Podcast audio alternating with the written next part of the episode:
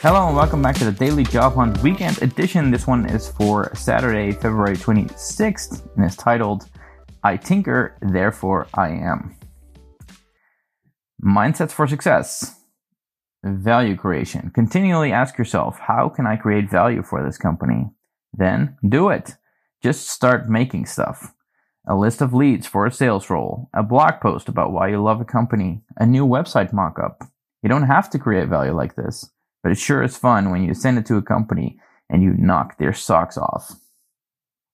Fail, fail, fail. One of the biggest myths we're, thought, we're taught growing up is that failure is bad to be avoided at all times. Failure is not bad. Failure is good. Specifically, failure is learning. Just remember to take your mistakes seriously, never personally. Then it won't stink so much. Go all out. You miss 100% of the shots you don't take. Links worth checking out. First, how Madison pitched Twitter. It's a one minute video pitched by Madison looking for an internship at uh, Twitter and exemplary. So definitely check it out. Then, not comparing yourself to others. It's a two minute article about how you can not compare yourself to others even when you're on the job hunt and you feel like you're constantly being compared to others. Then, Remotive.io which is a remote jobs board. Definitely worth checking out.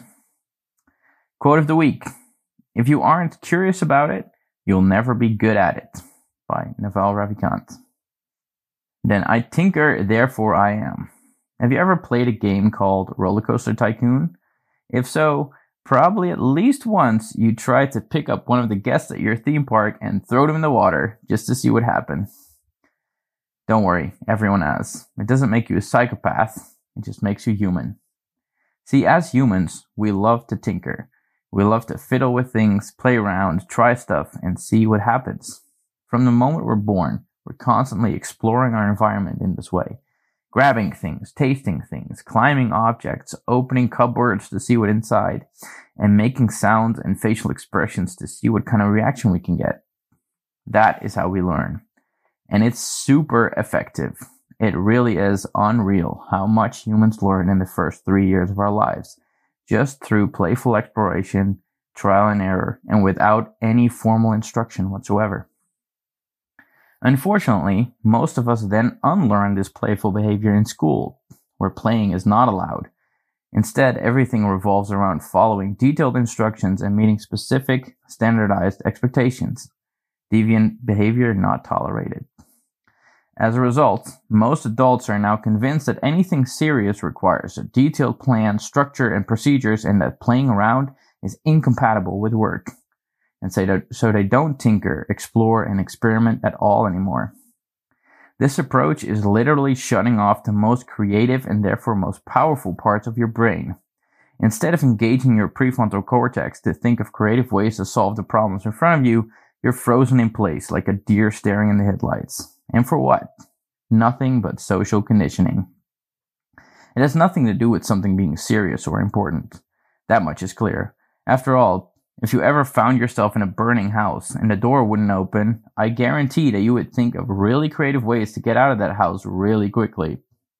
But when it comes to job hunting or careers in general, the level of seriousness is not high or acute enough apparently, because nobody is tinkering, experimenting, or trying to be creative at all reaching out to a hiring manager by email or DM, messaging a would be colleague to ask for tips, sending a little attention with a handwritten note to the office, creating a custom project, writing a blog post about the company, recording a review video of its product and posting it on social media. All these creative ways to stand out on the job hunt are not just uncommon, they're unthinkable for the average job hunter. Instead, they all fall in line and follow procedure. Resumes, cover letters, and application portals over and over and over again. This approach of always following direction may work well for you if your only goal in life is to not rock the boat too much so that your life can pass by largely unnoticed all the way until you die peacefully in your bed at the end of it all. However, if you have a burning desire to get somewhere and achieve something meaningful, it's probably time to start taking things a little more seriously. And no, that doesn't mean following a new plan or procedure. Instead, it means working up the courage to break your programming. It means deviating from the plan. and going beyond what is, what's expected of you. It means engaging that creative brain of yours and finally using it to its fullest potential. It means figuring out, figuring out ways you can use your unique skills and talents to get ahead instead of using the tired one size fits all approach everyone's been using. It means trying stuff, breaking things, experimenting, and reinventing yourself. Of course, this is not as easy and socially comfortable as just doing what everyone else is doing, but you will learn quicker and reach further than anybody else. So stop following procedure. Start taking things a little more seriously. Tear up the instruction manual and go tinker. This was Corne and the DJH team. See you next week.